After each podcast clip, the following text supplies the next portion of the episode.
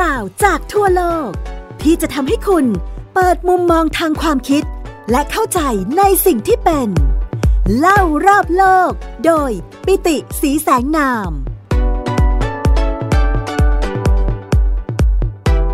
สวัสดีครับ คุณผู้ฟังที่รักทุกท่านกลับมาพบกับผมปิติสีแสงนาม และไทย PBS Podcast เล่ารอบโลกกันในตอนใหม่แล้วนะครับสำหรับวันนี้เรายังอยู่ในซีรีส์เล่านอกโลกกันต่อนะครับ ตอนที่แล้วเนี่ยผมเล่าให้ฟังแล้วนะครับว่าอวกาศเนี่ยคือความก้าวหน้าทางวิทยาศาสตร์เทคโนโลยีของมวลมนุษยชาติที่มันเกิดขึ้นจากประเด็นทางด้านการเมืองความสัมพันธ์ระหว่างประเทศนะครับ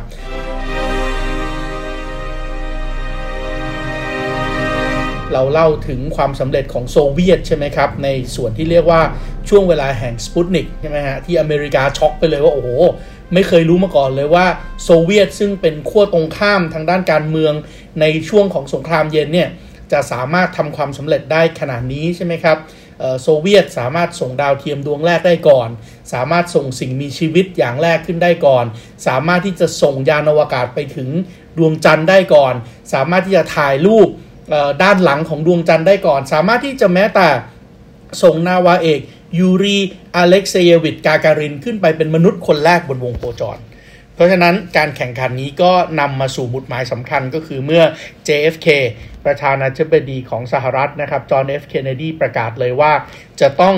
นำมนุษย์ลงจอดบนดวงจันทร์และส่งเขากลับสู่โลกได้อย่างปลอดภัย ก่อนสิ้นทศวรรษก็คือก่อนปี 1970 แล้วก็ทำได้สำเร็จใช่ไหมครับ เมื่อวันที่ 20 กรกฎาคมปี 1969 ยานอพอลโล 11 ก็ลงจอดได้บนดวงจันทร์นีลอาร์มสตรองนะครับ แล้วก็เอ็ดวินอัลดรินเนี่ยก็สามารถที่จะเป็นมนุษย์ 2 คนแรกที่เดินบนพื้นผิวของดวงจันทร์ได้แล้วเราก็เล่าให้ฟังว่า โอ้โห จริง ๆ แล้วประวัติศาสตร์สงคราม ความขัดแย้งเนี่ยมันรุนแรงมาก แต่มันไม่มีความรุนแรงมากเกินไปกว่าผลประโยชน์ระหว่างประเทศถูกต้องไหมครับ เราเล่าถึงโครงการ Paper Clip ที่มีการส่งมอบนักวิทยาศาสตร์ที่อาจจะสร้างอาวุธสงครามที่เลวร้าย ในสมัยของนาซีไปสู่สหรัฐอเมริกา แล้วคนคนหนึ่งก็คือแวร์นเฮอร์ฟอนบราวน์นะครับที่เป็นคนออกแบบอาวุธล้างแค้นนะครับขีปนาวุธข้ามประเทศ ข้ามทวีปคนแรกนะครับที่เป็นการสร้างวัตถุที่ของมนุษย์ที่ส่งขึ้นไปบนอวกาศได้ ก็กลายเป็นหัวหน้าโครงการพัฒนาจรวดกลายเป็นผู้อำนวยการขององค์การนาซาและกลายเป็นบิดาของการเดินทางทางอวกาศของสหรัฐอเมริกา ไม่น่าเชื่อนะครับว่าประวัติศาสตร์ ความย้อนแย้งนะครับ ความพลิกผันของมนุษย์มันรุนแรงได้ถึงขนาดนี้ วันนี้ขออนุญาตนำเสนอเรื่องราวที่อาจจะเป็นไปในเชิงการเมืองที่เกี่ยวข้องกับเรื่องของอวกาศกันต่อครับ เพราะในช่วงสงครามเย็น สิ่งหนึ่งที่ทุกคนกลัวกันมากเลยก็คือเฮ้ยจากโควอมันจะกลายเป็นสตาร์วอร์หรือเปล่า การแข่งขันทางด้านอวกาศ หรือว่า Space Race มันจะลุกลามจนกลายเป็นสงครามอวกาศได้หรือเปล่า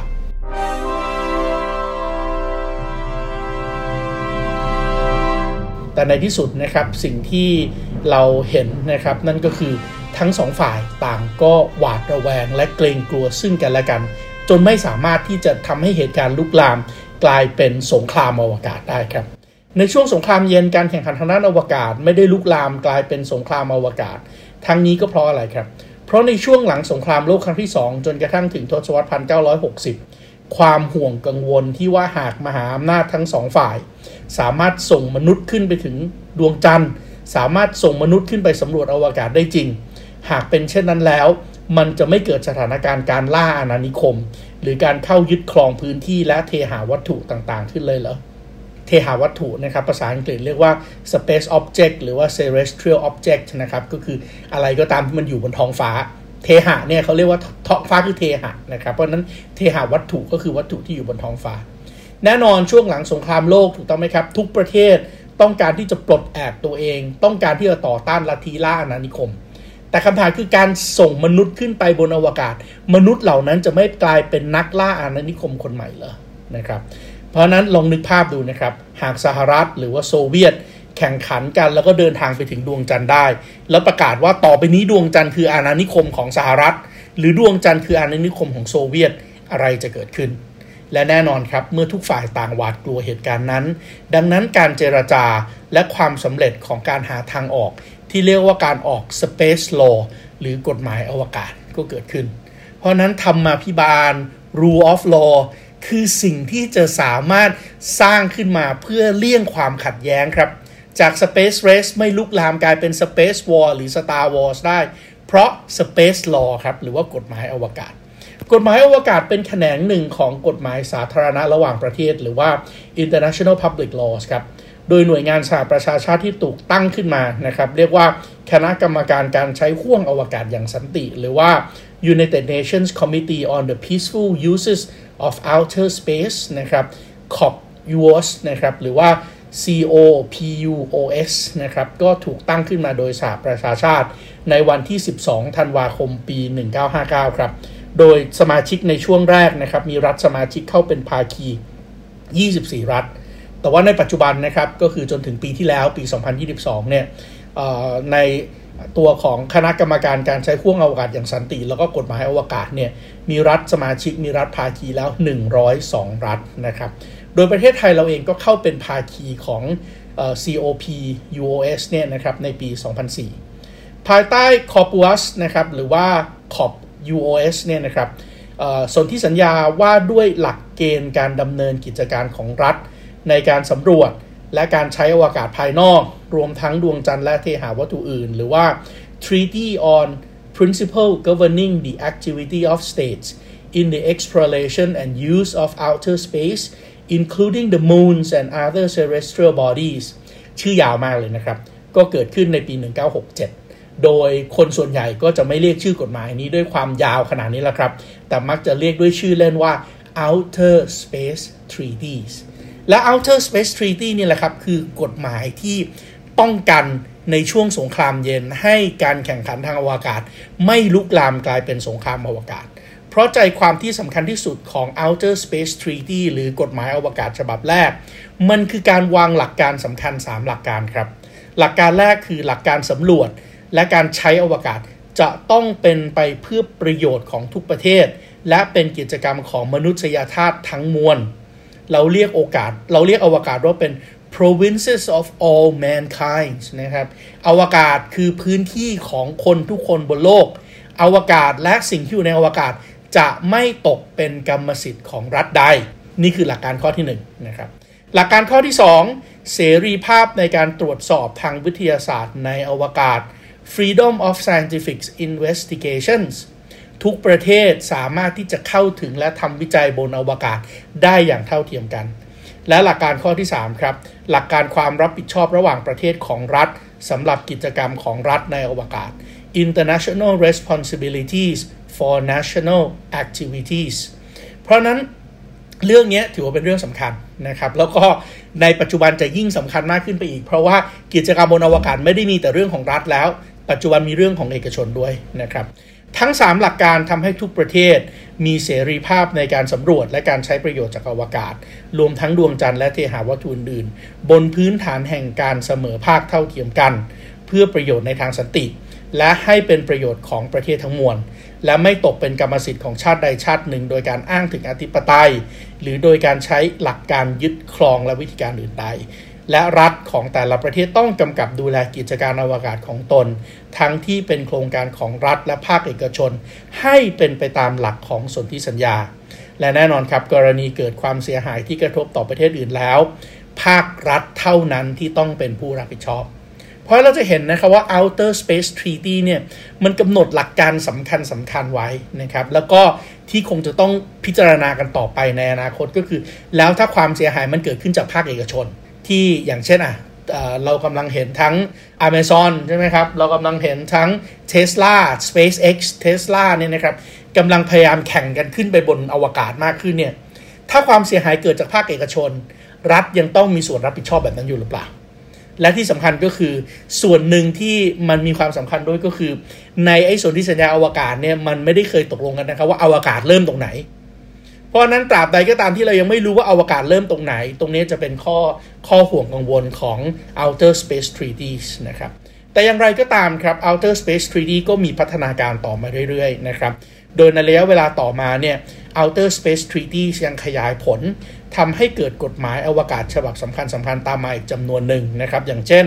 ความตกลงว่าด้วยการช่วยชีวิตนักอวกาศ การส่งคืนนักอวกาศ และการคืนวัตถุที่ส่งออกไปในอวกาศภายนอก อันนี้เกิดขึ้นในปี 1968 นะครับ Agreement on the Rescue of Astronauts the Return of Astronauts and the Returns of Objects Launched into Outer Space นะครับ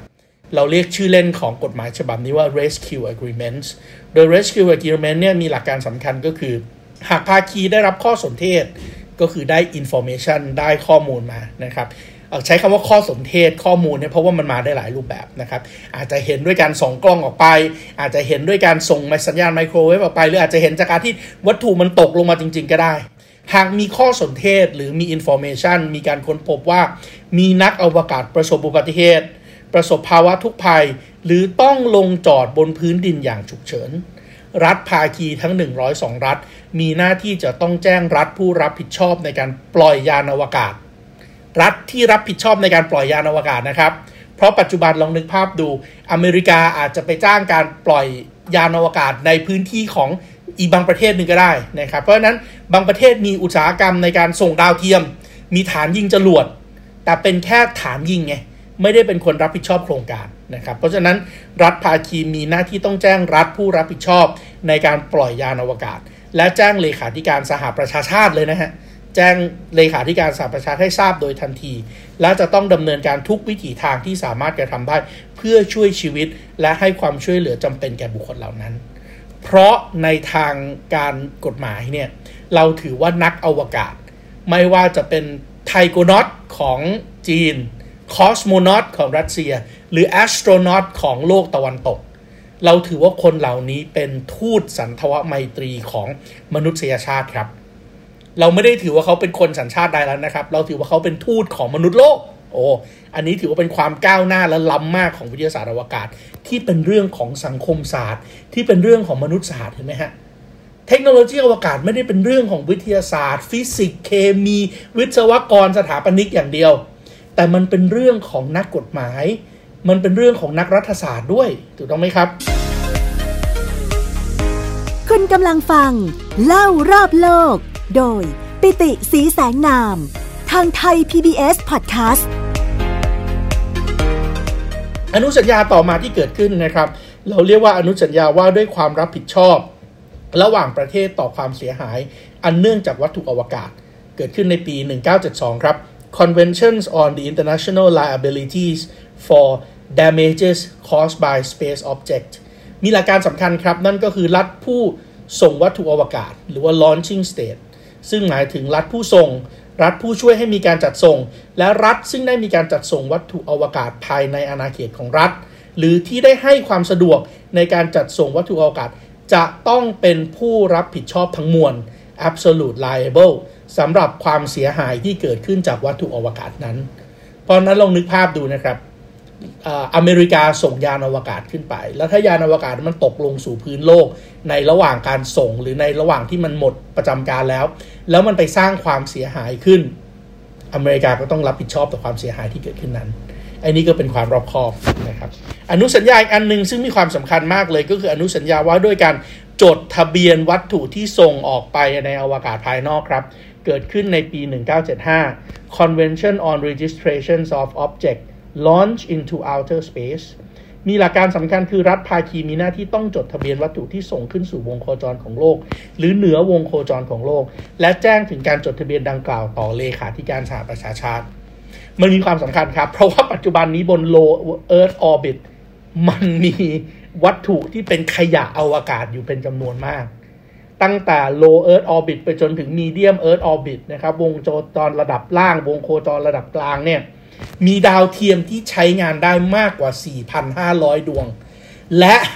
มีเศษซากขยะอวกาศอยู่ข้างบนนั้นอีกมากมายมหาศาลซึ่งไอเศษซากขยะอวกาศนี่มันง่ายมากเลยที่จะทำให้เกิด